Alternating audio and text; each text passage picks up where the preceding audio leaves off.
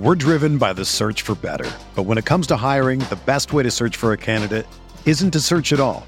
Don't search match with Indeed. Indeed is your matching and hiring platform with over 350 million global monthly visitors, according to Indeed data, and a matching engine that helps you find quality candidates fast. Ditch the busy work. Use Indeed for scheduling, screening, and messaging so you can connect with candidates faster. Leveraging over 140 million qualifications and preferences every day, Indeed's matching engine is constantly learning from your preferences, so the more you use Indeed, the better it gets. Join more than 3.5 million businesses worldwide that use Indeed to hire great talent fast. And listeners of this show will get a $75 sponsored job credit to get your jobs more visibility at Indeed.com slash BlueWire. Just go to Indeed.com slash BlueWire right now and support our show by saying that you heard about Indeed on this podcast. That's Indeed.com slash BlueWire. Terms and conditions apply. Need to hire? You need Indeed.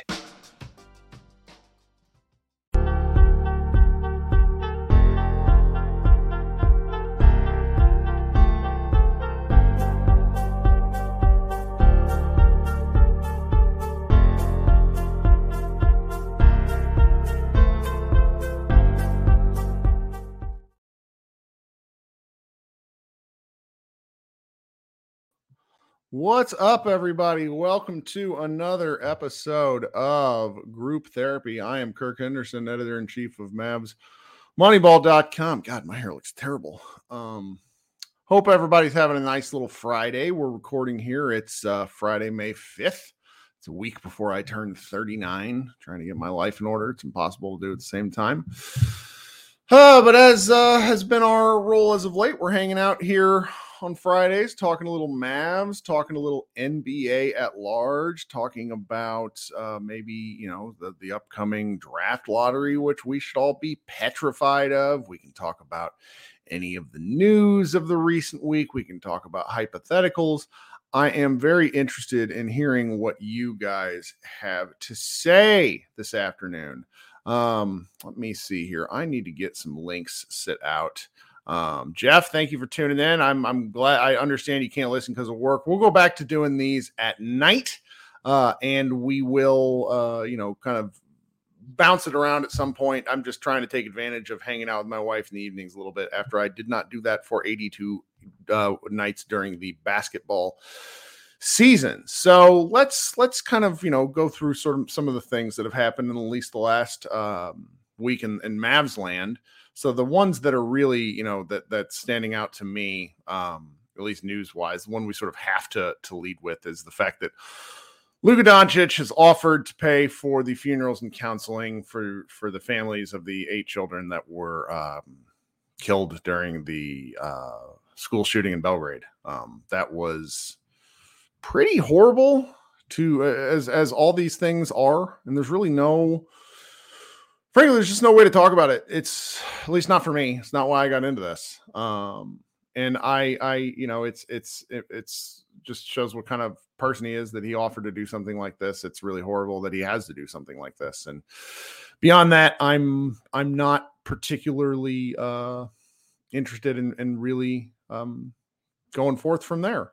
Uh, let's see here. You, we, we have a question in the chat from, from Christopher about um, the the coaching opportunities that Mark Stein mentioned. So, as we all know, Greg St. Jean moved on to uh, another opportunity, uh, which opens up a coaching um, vacancy within the Mavericks uh, myriad of assistant coaches. Uh, I don't necessarily. I, I, It's interesting because Jared. Let's see here. They have just so many, and um, they're. It's interesting that they're seeming to be looking for more of a veteran presence. You know, I've kind of asked around, and it seems that upon reflection, the coaching staff this past season was too inexperienced. Uh, they got a little ahead of their skis and they didn't know how to cope. And I think we could see that in certain elements, which is interesting now that we hear that from Mark Stein, James Borrego, and Jeff Hornacek are the top targets for the Mavericks. Now, both of those guys are, you know, former head coaches. Uh, and, and when Kidd was first in the league, particularly up in uh, New Jersey and then in Milwaukee, he tended to have staffs that weren't super experienced. I'd be curious to know what the push for uh, a more experienced assistant head coach would mean for the team. Like, what sort of things do those guys bring? Um, Stein also name dropped Frank Vogel, former Mavs assistant Terry Stotts, and also um, uh, Silas, which would be interesting, but doesn't seem like any of those. Those three are all kind of lower down on the list.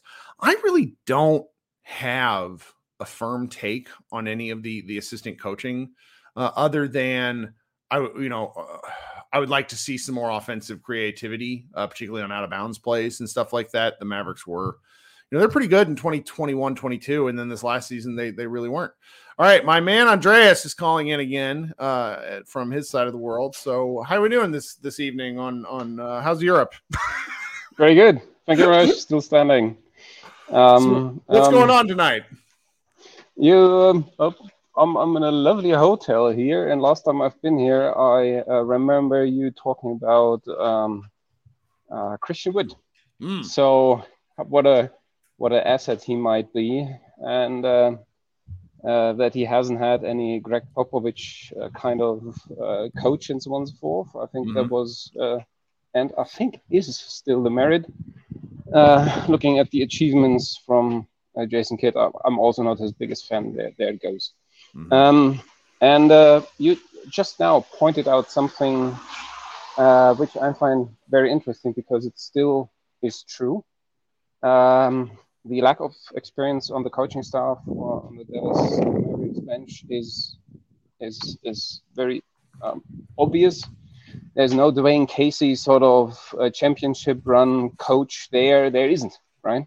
Right. And uh, um, so uh, that the names you just mentioned are floating around at least is uh, something which makes me feel good. It really yeah. does about the, the whole team. And I must say, and yes, I'm saying that as well about Christian Wood, because if we do get a good coaching staff, I believe there is a chance that I would like to see a Christian Wood back on a minimum deal. Give it, give him 1.8, uh, give him the last, give him the last uh, spot on the roster, and and uh, give him give give him some run when Davis Bertans doesn't hit his free, first three shots. You know, so um, uh, why why the heck not? I know. Um, I, I, would I would give it a try. I, his, I heard this English saying, yeah, please. His free agency is going to be worth watching because yeah, very much so. Yeah, he's so talented, and yet exactly. he's gone through yeah. eight teams. So it's like, which of eight the other twenty-one really want him? Exactly. So, I don't know. So, like the Charlotte Bobcats. I mean, Hornets, Bobcats. God shows my age yeah, same here. Uh, we have a similar age, so uh, so I know them under this name as well. So um, I always struggle to say in New Orleans Pelicans. So so so there you go. Um, yeah, uh, is it an English saying if, if a student didn't learn, the teacher didn't teach? I think it is. I picked it up somewhere, and I, like I think it. it I think it applies to some degree to Christian Wood because at one point, I think you said it last time. Um, um between 16 and 22, there is the development going on. I think you said this, and um, I, mm-hmm. I, believe you hit the nail on the head there. Um, yet again, another wonderful English saying. and um, I think uh, he has missed an opportunity there, mm-hmm. right? And uh, let's see what, what can be salvaged, if that's the right word. And yep. uh, yeah, uh, that that's it. His his last uh, the last spot is his in my mind. Um, that being said, um, uh, maybe to touch on two other points. Um, sure. Um, I always thought, uh, well, always thought, I thought recently about, okay, we need a power forward, right? So we love Maxi to death. We all do, right? Uh, the second guy out of Würzburg who we really adore. I, I get that. Um, but uh, who's out there? There's a Jerami Grant. I think we can forget about him. There's a um, uh, Grant Williamson, I think he will resign with Boston because obviously. And I'm not entirely sure if we want to give Kristaps Porzingis a second go on the power forward or something like that. I think we've done that. Thank you very much. We have a He's already. eligible for an extension, and I think he's going to get one from Washington. He's just he's Certainly. been pretty yeah. good. He's he's more consistent. Yeah, exactly. I think he's found his spot. I think mm-hmm. he he seemed to. I think based on his post interviews, he's always appeared to be somewhat of a mature guy. Really, I think we got to have it handed to him. But in terms of fit, I think New York wasn't it. Dallas obviously wasn't it. So I'm, I'm happy for the guy, you know. Um, so so yeah. leaving uh, the four spot, uh, the starting spot at the Dallas Mavericks open again, unless we want to, um, uh, you know, give Maxi yet another go at the four or whomever, right? We uh, uh, Justin Holiday, um, Markieff Morris. Mm-hmm. um, so so um, uh, it might uh, be a little bit controversial, but why not putting Luka at the four? I think he's he's gone through a lot of one could uh, argue, positions one could argue his natural position might be the four just because of his size. And it's exactly. like if you could play him with some other big guards and let him operate out of a different position now and again, well, let him right. ask him to. Uh yeah. that'd be I, I I would I would love I would love to see some Luka at four. They they occasionally did the rare Luka Doncic at five matchup, which was really That's fun. Right. I don't yeah. know. Yeah, so so so that will be something. Uh, if by by by any by, by some sort of luck we we continue to have Kyrie on the team. We have a one. We can always get wings. Um, but there are a lot of wings uh, out there this uh, this this off season. I think we, we we can get some, and don't worry too much about four spot and five. Putting a Jakob Poeltl in or something like that to, um, and and again allowing Maxi to come off a bench um, yeah, that will be that will be a big thing in my mind. Again, actually, um, yeah, he has to come off the yeah, bench. I think. Yeah, he does. There's there's no, no way to this. Yeah, and then then I really and I mean it's the Mavericks. Come on, uh, we will probably see some of those bigs we currently have on the roster back again, right? So we um, Maxi for sure. I think mm-hmm. that's that's that's a given. Uh, and I think JaVale will be uh, in oh, yeah. until he is JaVale, 42 or something. JaVale, come, yeah. JaVale comes with the building at this point. And exactly. Has an inventory number. there was a ESPN segment today where former Duke and Chicago point guard Jay Williams, um, he was the guy that was drafted right after Yao Ming, if I remember correctly, way, way back in the day. He's now a pundit right. on TV. And he was trash talking Anthony Davis, basically saying that like there are days where he there are days where he looks like JaVale McGee to which I the marketing slogan for JaVale McGee is Anthony Davis light. That's mm. that's the and I just and I'm like, oh come on. Yeah, so. I see. So um, then we have Davis Bertans. Uh, always and uh, forever. Always and forever. That's the second guy with the inventory number. Great piece on um, um, on the website. Did you like that this. one? Yeah, uh, tell, uh, uh, tell, tell, the writer Clint. Uh, He's he's I one of our funniest guys, and he never writes stuff. he's like, "Well, I just don't know a ton about basketball." And I'm like, "Do any of us like just enjoy talking basketball?" Here you go. Good point. I, I really like that one. Uh, all the player reviews. I really I really like the story. Right. And um, so so really, uh, um, thinking about it, uh, some of the guys will be back, uh, yes. obviously, but um, uh, when I so so when I think about it, who could we sign? Who could we bring on the big uh, position? Who will be back? Who could be stretched out? Um, um, that was I'm not entirely sure if, if he will. And who would I really like to see back? That's the question. I mean, uh, I want everyone off the team. I want everyone off the team but Luka. Like everyone, send yeah. them all. But I'm not really. I don't really have a good answer because part of it is my brain hasn't led to free agency because it's May 5th. Free agency doesn't officially start until July 1st. The draft is in late June. So we'll probably start yeah. at Mavs Moneyball, our free agency stuff, like the, the first week of June. So for like another four weeks. So I don't know. There's there's a lot of there's just so much stuff that that is is up in the air. But it well, um, do you what else do you got for us? Anything? No, those were pretty much the takes, and uh, thanks for that. Thanks for allowing me on. Uh, of always, course, you're always pleasure. welcome. Thank you very much. All right, we'll talk soon. You have a good day. Technology is fantastic to where that man can be sitting on the street and calling in from his phone and we can we can talk to him and have great audio, great connection. It's fantastic. Um, before I bring up my next guest, Brent, I want to remind everyone do me a favor. First, go like the stream. That you know helps. The second thing I want you to do is go and subscribe to our our stream uh and our our shows. We do these at least twice a week when we're in season. I do them like as many times as like if there are four basketball games, we have a live show and a post game show. That's eight shows. Um I will be, you know, at some point bringing on some more draft uh centric folks to actually talk with them, but I'm I'm you know, I, am at this point, I'm like trying to stick to a schedule, and the sheer number of what about Frank jokes that are in the chat right now is is absolutely killing me. So yes, if you could subscribe, that would uh, greatly appreciate it. I'm probably going to leave in an ad break right now because I'm this show won't be as long as some of our others. I have to take my wife to the airport. But remember, uh, if you guys are interested in so helping Josh and I, because I'm probably never going to do anything that will charge for subscriptions. Um, you know, it's listening to the ads, uh, it's liking the stream, it's telling your friends, that sort of stuff is very helpful to us. So we will be right back uh, if you're listening on the podcast uh, after a short break. We're driven by the search for better. But when it comes to hiring, the best way to search for a candidate isn't to search at all. Don't search match with Indeed. Indeed is your matching and hiring platform with over 350 million global monthly visitors, according to Indeed data and a matching engine that helps you find quality candidates fast. Ditch the busy work. Use Indeed for scheduling, screening, and messaging so you can connect with candidates faster. Leveraging over 140 million qualifications and preferences every day, Indeed's matching engine is constantly learning from your preferences, so the more you use Indeed, the better it gets. Join more than 3.5 million businesses worldwide that use Indeed to hire great talent fast.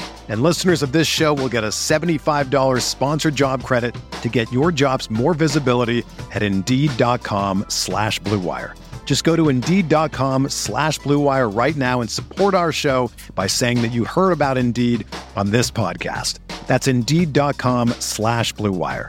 Terms and conditions apply. Need to hire? You need Indeed.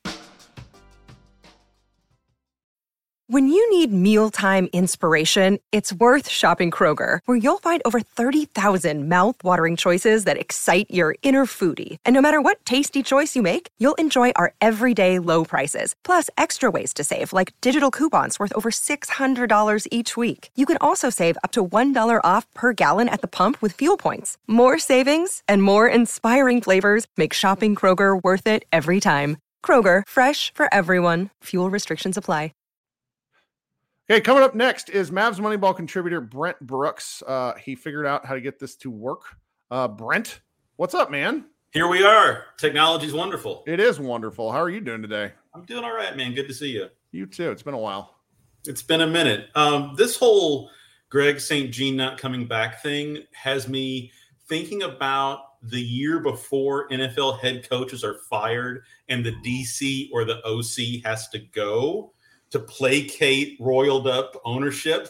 it's like we're not happy, and yet we know we can't fire you. Something's got to change. Mm-hmm. They found their scapegoat, right? I don't know how much uh, we can really pin on an inexperienced assistant coach when we have a glorified spectator uh, pacing the sideline. I just, I think it's an indictment on Kidd and may signify more than anything else um, that we've seen so far that maybe the hot seat really is a, a thing in year three. What do you think? Oh, it has to be. And and one of the things that that we didn't get to on the news front because I just kind of started talking and I want to bring people up on stage and get get to takes well before um I discuss news because you guys can get news wherever. But the Mavericks are playing two preseason games in Abu Dhabi and they're also playing a game in Spain against Real Madrid. Historically, just looking back at teams that start seasons overseas, start the year slow. It's it's just it's it's been you go look at any team that that travels overseas and they tend to start the year slow. I got into a discussion, some people would call it an argument with Mavs radio broadcaster Chuck Cooperstein the other night and he pointed out how Kidd likes to experiment to start the year and oh, yeah. which which I was just like, being a dumbass is not an experiment, is the thought that I had. Because it's like, right. again, starting JaVale McGee is objectively stupid. I'm sorry, it's stupid. He's 34, he sucks. We wait, we lost games to start the year because JaVale McGee sucks ass. There's no other way. Might have made the playoffs if we didn't throw away, you know, 15, 12 games to start the year. well, okay. look, he played harder in the last part of that he did. Year, he really did. When when he was angling for a new contract, right? And I think that Kidd wanted to sign the. You've talked about this. The idea of JaVale McGee more than he wanted to actually sign the reality of JaVale. Yes. So the idea of a seven foot one guy with a seven six wingspan that look like he knows how to play basketball, he just doesn't. The the idea that Kidd likes to experiment is he's he will say we're we're trying to get he said this both years we're trying to get the answers to the test uh, before we take the test meaning we're going to use the regular season as a laboratory and then show what we've learned in the playoffs and one of the things that I've said before and, and, things I've written for you is, man, we can lose. We can't win championships in the regular season, but you can lose a championship or you're shot at it in the regular season. And uh, it shouldn't take you as long as it seems to uh, to arrive. Like Carlisle seemed to know instantly as a chef whether he had great ingredients, average, or poor ingredients. He kind of knew what he was working with in the kitchen. Uh, if you've probably seen those those videos on YouTube, TikTok, where they'll bring in this low dollar item to this guy in the kitchen and go, "Hey, can you make gourmet such and so with this?" And man, Carlisle could do that. Kidd seems to be the opposite, and and you know how I feel. You know we're probably going to have to endure another year, maybe longer, of this era. But I really got hope that maybe tinkering with the staff, and you you wanted to know what what that was a sign of or where that push came from it to me is if everything's great and obviously the record shows that it wasn't uh, then you don't make changes you only make a change like that and maybe there's more coming and and the reporting that it needs to be a veteran coach that's that's not like oh we're going to go find our next young hotshot to be under Kidd's wing mm-hmm. this is we need to find a steadying force who has a experience and knowledge base that's deep enough to cover over um, the implication here being of the head coach, these deficiencies that showed up over and over. We've talked about um, out of timeout plays and last possession plays. You need more than 30 foot step backs from Luka. You need to involve the entire team. Uh, too much of it was improvisational because that's the only offense they ran. Now, 90% of the time, that's a great offense, but the coaching shows up in those pivotal moments on the margins and how much did Igor help in year one? How much was he missed in year two? And is that part of what they're looking to replace in year three? Well, that was one of my favorite comments uh, I was going through, and Chuck, like, look, I like Chuck Cooperstein. He's he's fun to talk to. He engages. He doesn't take things personally. He's very good at for an older guy at social media. I really appreciate it. One thing he said to someone was they threw out all of Igor Kokoskov's stuff after 20, 20 games last year. I'm sorry. I do not. No one in their mind is going to convince me that a a Eurobasket winning cup. Didn't they win Eurobasket in 2017? Slovenia was it Eurobasket? I get all these European tournaments confused, and I'm sure that pisses off our European listeners to high heaven. You're not going to convince me that a Eurobasket winning coach runs an offense that starts off the fucking 2021 22 season with Dorian Finney Smith running two post ups in the first quarter. I don't know if you remember that. I will never forget Dorian Finney Smith post ups. It's just it's it's brain worms for me. Um, it's it's Luka not using his paint sprint. He's he's Picasso, but he's not using all the right paints. God, I'm so like coaching is very important. We just saw this with Milwaukee Bucks and Bud, who got fired. Bud was not really good as an as a in series in game coach, but right. as a top down philosophical understanding of who his team was, fantastic. He is incredible.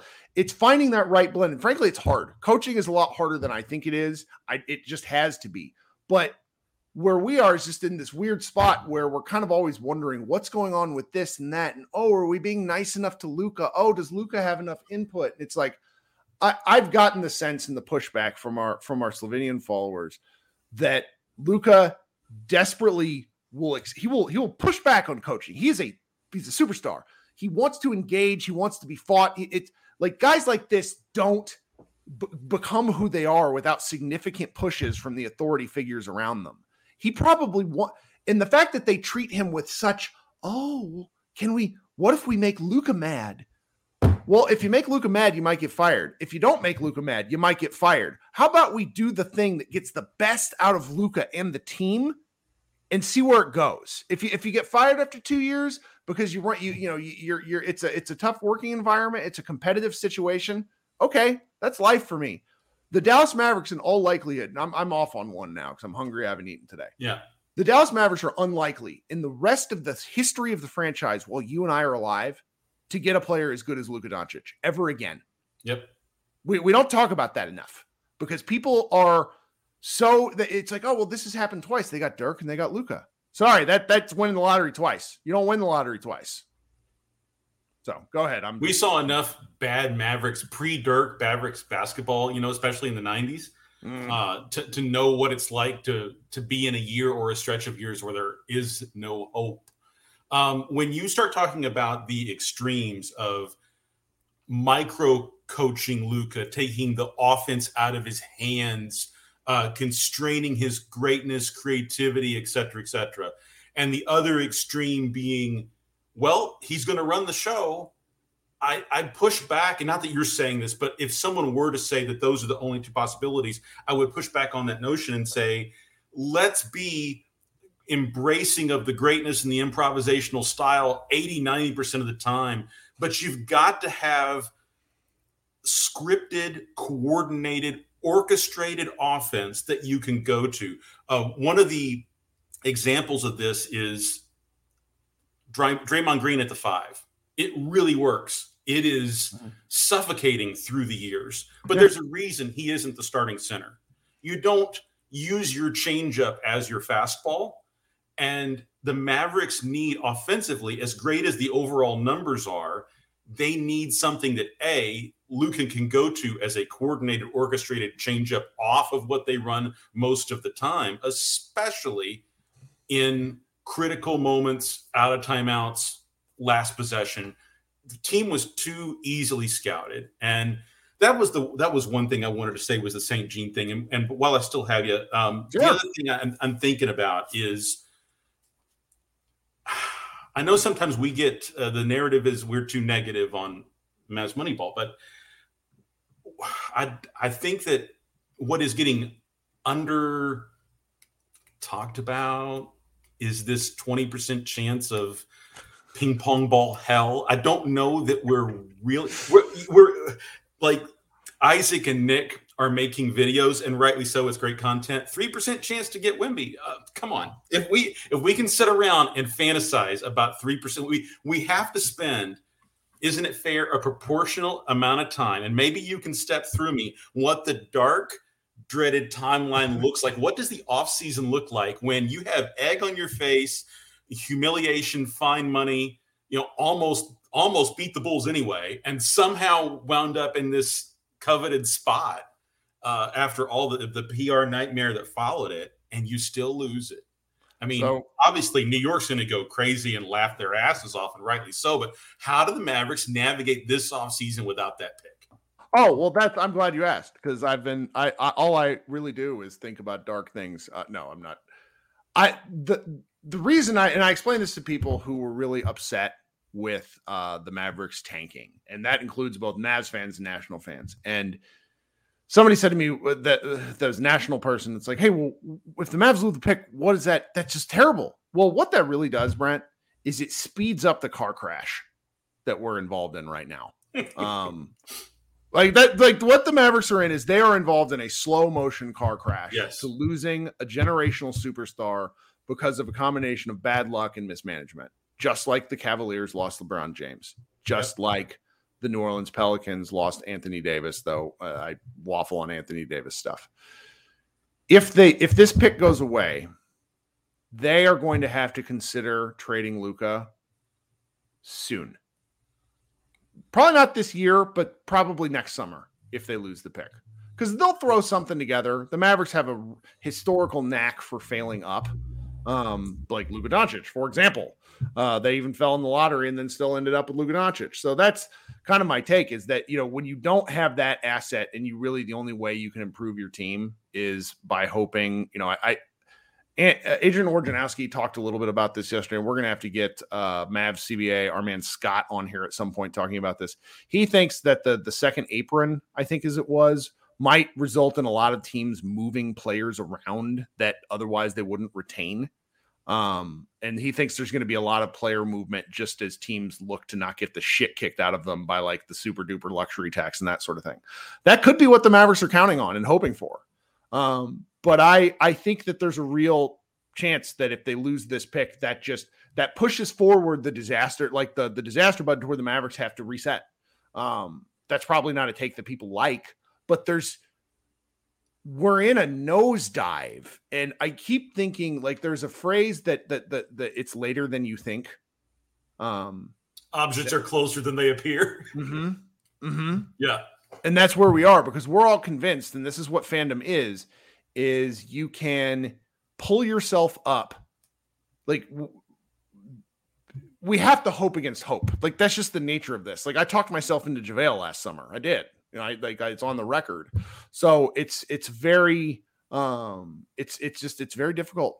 All this is now the 20% stuff. The reason Nick, Isaac, me, the rest of us don't really talk about that is that doesn't sell papers. No. And I do think addressing it once or twice is worth it, but I don't. I, have thought about writing this the past couple of weeks where I, I really, you know, the hours the hours later than you think is, is sort of what the the theme of the article might be if I ever get around to it um, because we want to talk about it, but then you want to move on because it's just it's not like you don't cover like you don't follow a team hardcore to constantly be mad. That's one thing. Like Jeff no. Skin Wade and I disagree on a lot yeah. of things, but that's one of the things where he's right. Like if you're pissed all the time when you're watching the Mavericks, then you need to go do something else. Like that's not the point. You know, two years ago, the, the Western Conference run, uh, I guess we can officially call it two years ago now. It's a hell of a lot of fun to watch. And I felt like that was the apex version of that roster. Um, and the underpinnings of its flaws that you and I were both, uh, and you know, still rem- obviously remain concerned about, just showed up in all kinds of ways. And, and I think that we've been fed such a Pollyannish view of what the next season's going to look like from Mavs Central mm-hmm. uh, that the season that we just watched, the sum of all fears kind of season we just watched, is um, I think bringing a sense of realism to kind of where we are in the timeline. Because there is optimism going into a new year no matter what and there will be four or five new faces. And new faces if you backtrack their careers and talk to their previous fan bases they'd be like oh yeah that guy. But when it's you getting this new player i mean goodness we were excited about um, justin holiday for a few minutes. So there is going to be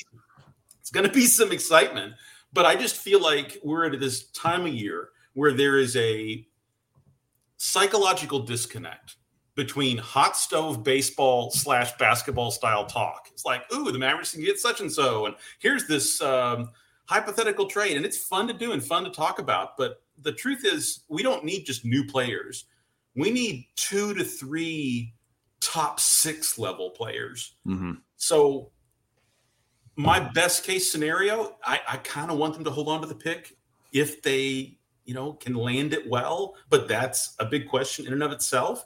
If you can get somebody to be a starter level player out of the box and use other quote unquote other resources and other methods to get another, you know, maybe four out of five starters being plus or close to, you know, um, where we were in terms of efficiency and, and whatnot uh, two years ago, maybe there is some kind of hope for next year. But man, I keep thinking about ping pong ball hell and where this whole thing goes conversation wise. And I don't want it to happen.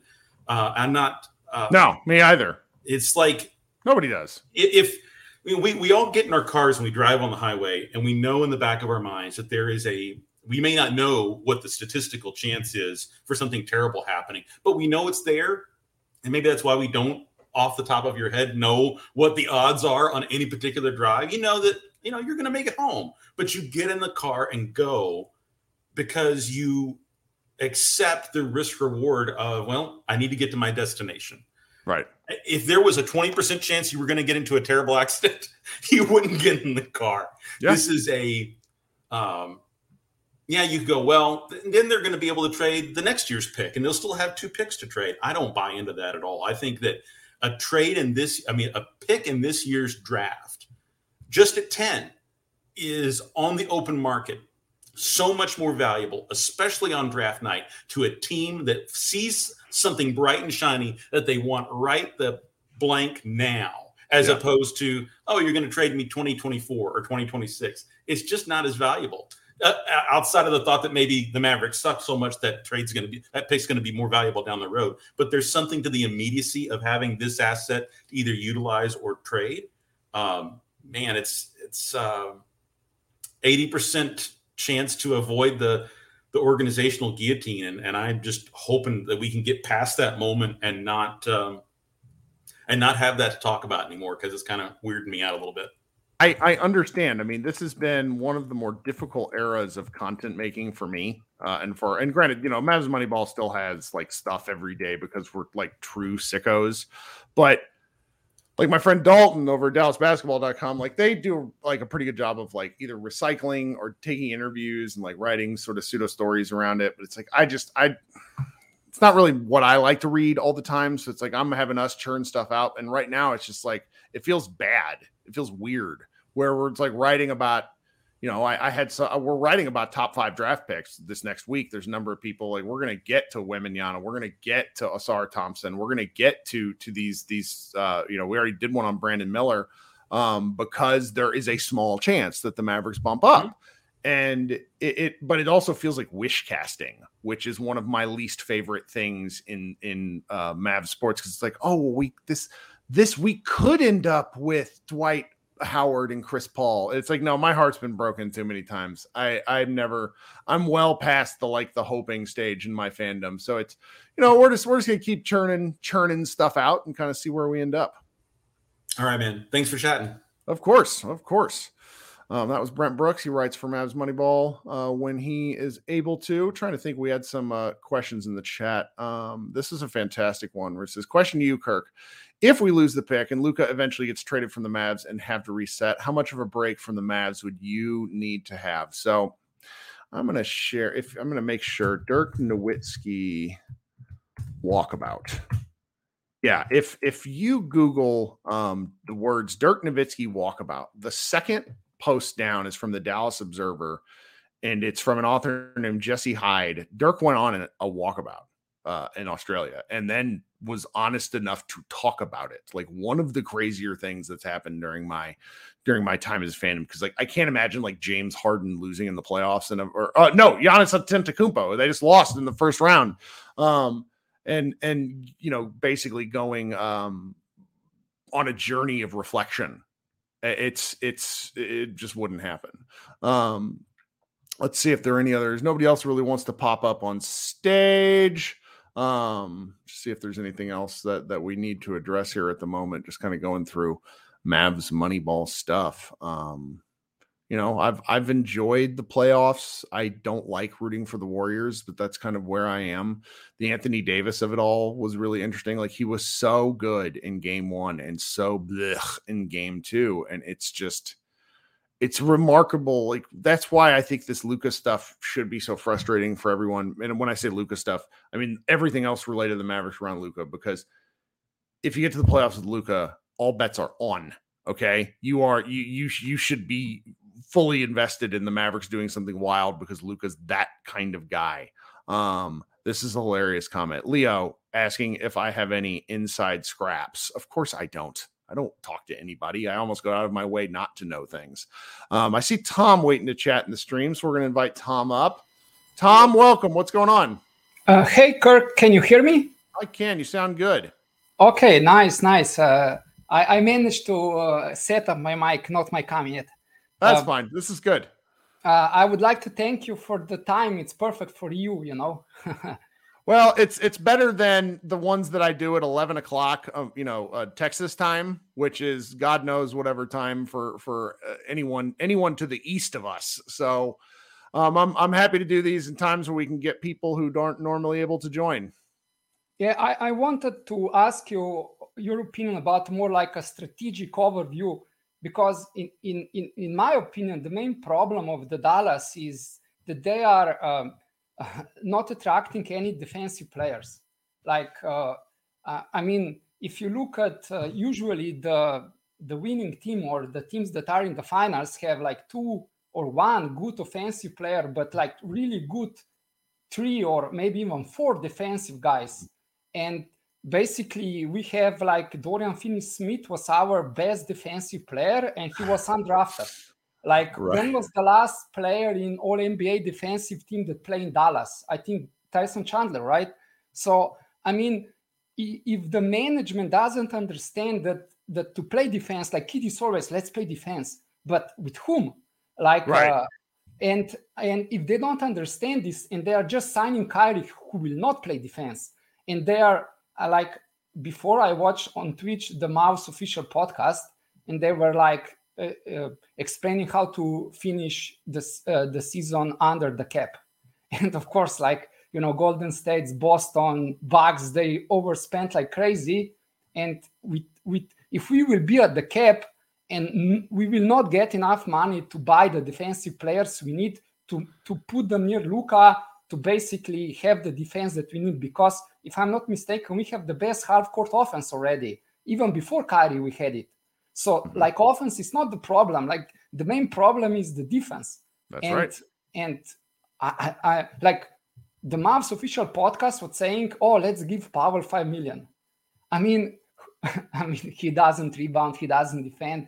Uh, like, it's a disaster. I, I think the like I realized this this year that I, I think that this team is not strategically smart enough to even know what kind of players to get and and that's why I, I think like we are done basically. Like it's impossible. Because if the team is not intelligent enough to understand what kind of players they need to get it's it's over. I don't know. I want to hear your take about this. I, am i just too much depressed? Because we Slovenians are usually very pessimistic, or how do you see it? Pessimistic is the right is is the right word, and I'll answer your question like this: It's to me, it's not necessarily the defense is part of the problem.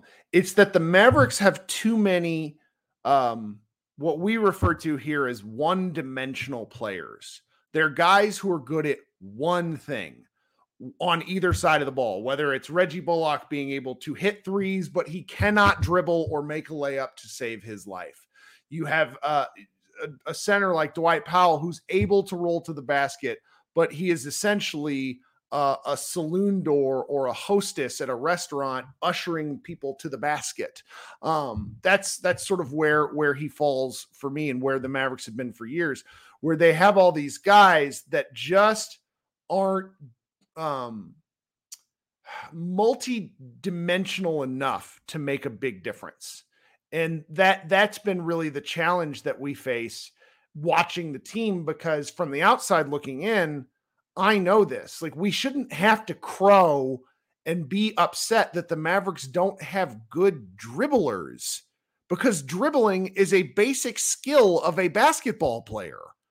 And where you know it, it, it, there was a um the the 77 minutes in heaven podcast the horrendously named podcast with my friend tim cato and mike Piellucci they had to take mike had a mike Piellucci had to take a couple weeks ago that he feels that in terms of maverick team building philosophy the mavericks are always two to three years behind um the word here i think is meta basically the the industry standard, for lack of a better term, of what a successful team is. The Mavericks are never on the cutting edge.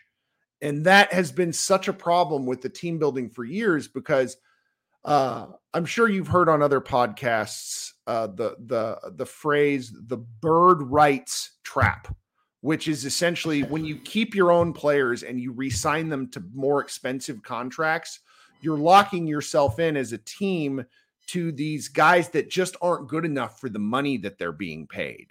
And the Mavericks have walked into that with Hardaway, with, I mean, Dorian to an extent. And then they, and by trying to avoid the bird rights trap with Jalen Brunson, they let a key piece of their team go.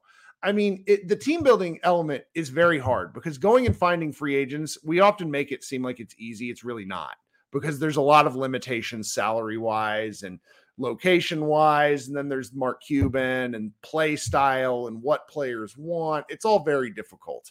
Um, I'm sure you see this with the different basketball and football clubs of Europe, where it's like some teams just have are, are more destination based.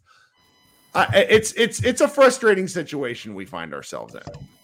Okay, just one more question for you. If we can see this from the outside, how come they can't see it? Like this is what I don't understand.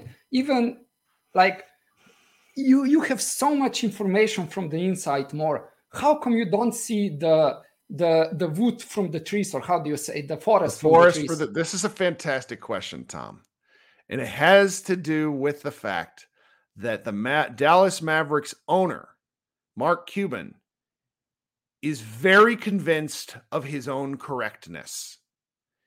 And when you get a player like Luka Doncic, which, as you know, over as as Europeans know, as Slovenians know, when you get a player like that, which is the hard part of any team building, there's kind of a, a, a, attempt to breathe a sigh of relief. Okay, we did the hard part.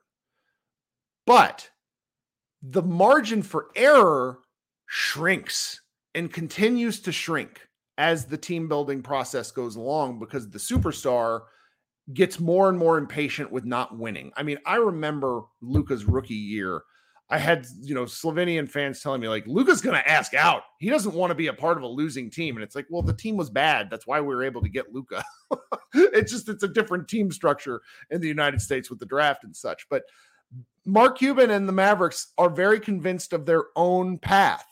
You know, the hiring of Jason Kidd is is the easiest thing for me because they were they convinced themselves that a coach that did not have a job was the next coach of the Dallas Mavericks. Now, maybe he's still going to work out. I don't think so. But they refuse to say, okay, this guy's part of the problem. Instead, they're just they're doubling down. And that, you know, that's just what happens because admitting mistakes is not something this team has ever been very good at. So basically, toxic masculinity is the problem. I wouldn't call it that, but it is like it's just such self-assured confidence. I mean, I don't know if I if I ever became. And Mark asked me this when he came on hit my show a couple years ago, where he said, you know, wouldn't you do what I'm doing if you were in charge? And the answer is yes, of course I would, but I'm a moron. like I'm not a billionaire. I'm a guy with an internet connection. Like, what mm-hmm. do we do? But, but, but even so, like after like 11 years of not not being able to produce results by myself, shouldn't I think, hmm, maybe maybe it's time to ask somebody else. Maybe I'm too old for this uh, S, right? And yeah. and somebody else should take over. We'll see. Hopefully, we don't find out too late. Okay. Yeah. Hopefully, let, I will try to be optimistic. I will it, too. It's more fun that way, but like when, when when we lost Brunson for nothing, my mm-hmm. heart just sank. I said, "This is a, a nightmare." Like yeah. that that draft was like amazing. Luka and Brunson and like they were set for the guards. They just could have gone for the wings and the center, and it would be oh my, I, I don't know. I, I think that was such a major misplay not giving Brunson 120 or whatever he wanted. Whatever he wanted. Like, yeah, I mean, he's better than Kyrie, in my opinion, to play next to Luka because Brunson can actually play slow while Kyrie really prefers to play fast. And I don't know, I, I, I oh, this is maybe another thing you, you could uh, talk about.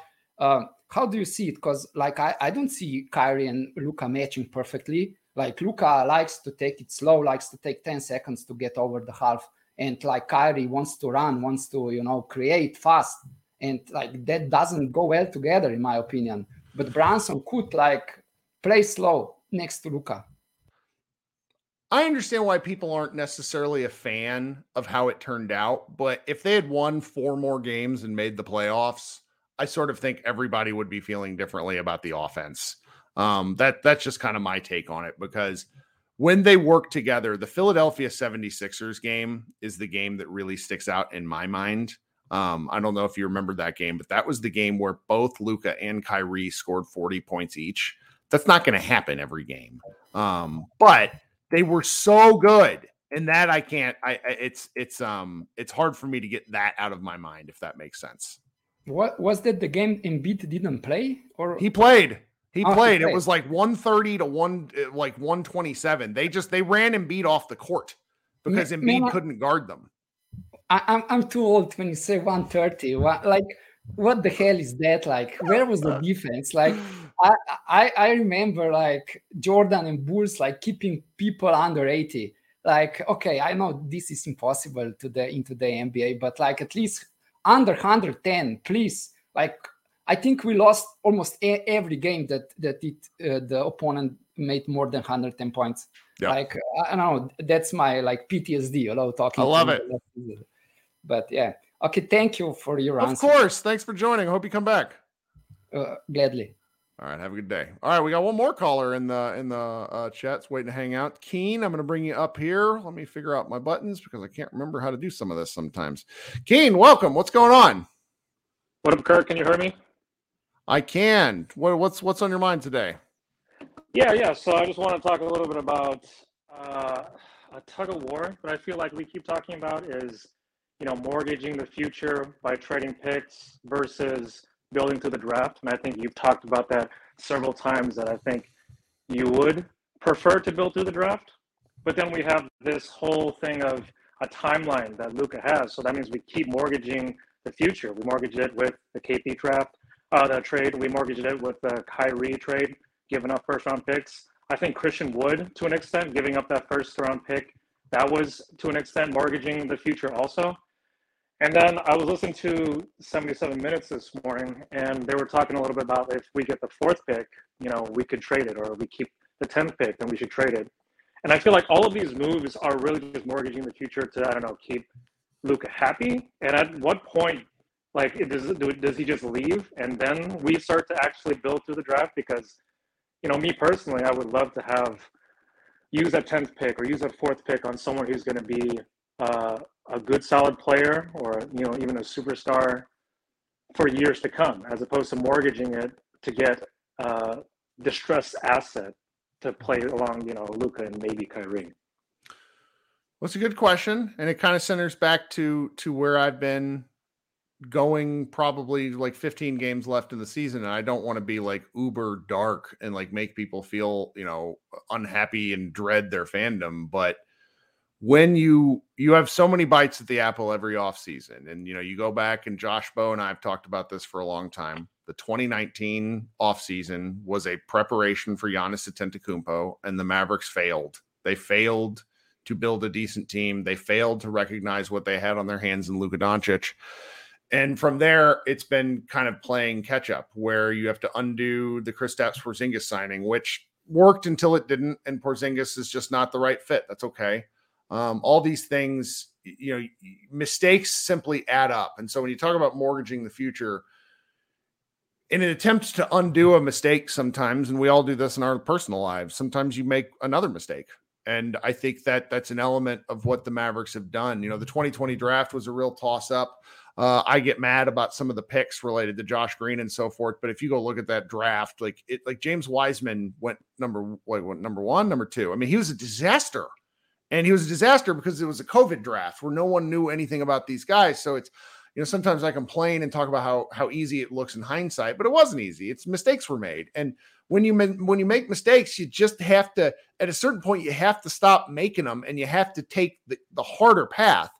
And I think that selecting somebody at ten is the harder path. Luka's not necessarily going to like it. I don't know. Depends on who they could get at ten, but if you get somebody that's functional, you build because you have Green, you have Hardy, you have Luka, you might have Kyrie. Go from there, see what happens. Like, let's not always. it- it- it's the the inclination to want to make everything perfect right now. You know, if we're being honest with ourselves, the Mavericks played a, a- ahead of their skis in 20, uh, 21 and 21, 22. It- it- they they won more games than they should have, and then last year they lost more games than they should have. So it's just it's sort of starting over and figuring out how to make it work. I, I that's what I hope they do at least. So you're leaning towards keeping the 10th pick. I desperately Uh, want to keep the 10th pick. Okay. Desperately. Yeah, that's that's how I feel too. And then I mean, obviously there's the pitfall of that 10th pick. You spend three years developing developing him, and he doesn't turn out to be anything. And then everyone's Mm-hmm. like, "Oh, we should have traded him for I don't know, uh, I don't know Khris Middleton or something like that. Something, yeah. And there's That's always right. a butterfly effect with everything, but I think I would just love to have that tenth pick be someone young and have the the potential to become someone better in hopefully three years. And I, I think Right. that's where I'm, I'm staying too. So um, my second question is about you kept saying, you know, this is a take the medicine year, take the medicine year Mm. uh, to you know get off the KP trade. But with the Kyrie trade, this is not really taking the medicine. We're still, you know, locked into the Stepien rule, and I don't know when we're taking this medicine because it's definitely not this year because we're still gonna owe the next the next year's pick or the, the the one after that. So I don't, you know, I would love to take our medicine, and I thought losing and not making the playoffs was taking the medicine, but in hindsight, it, it really is. We still are on the hook with the Knicks. It's a it's a great point, and it's why I wasn't really a big fan of the Kyrie trade. I wasn't a fan at leading up to it, but then it's like once something like that happens, as a person that comments on the team, there's only so much of an appetite to go. Well, I told you so, and I do that a lot Mhm. already, but I have to kind of couch it. And once Kyrie's on the team, it was like, okay, this is what we have. This is the bed we made. This is what we're gonna have to do. And it's it's what's so frustrating is that you could argue that it was a double down that just didn't work. I mean, they didn't make the playoffs, so yeah, it didn't work. Yeah. Yeah, for sure. It just feels like we keep paying off credit. We're, we're opening credit cards to pay off the last credit card, and it's uh, I, I don't know, but fingers crossed. Uh, thanks for having me up, and uh, yeah, I'll talk to you soon. Absolutely. Thank you so much for hanging out, my man. We'll uh hope to have you back. Um, all right. I didn't I didn't mean to remove him. Maybe he removed himself.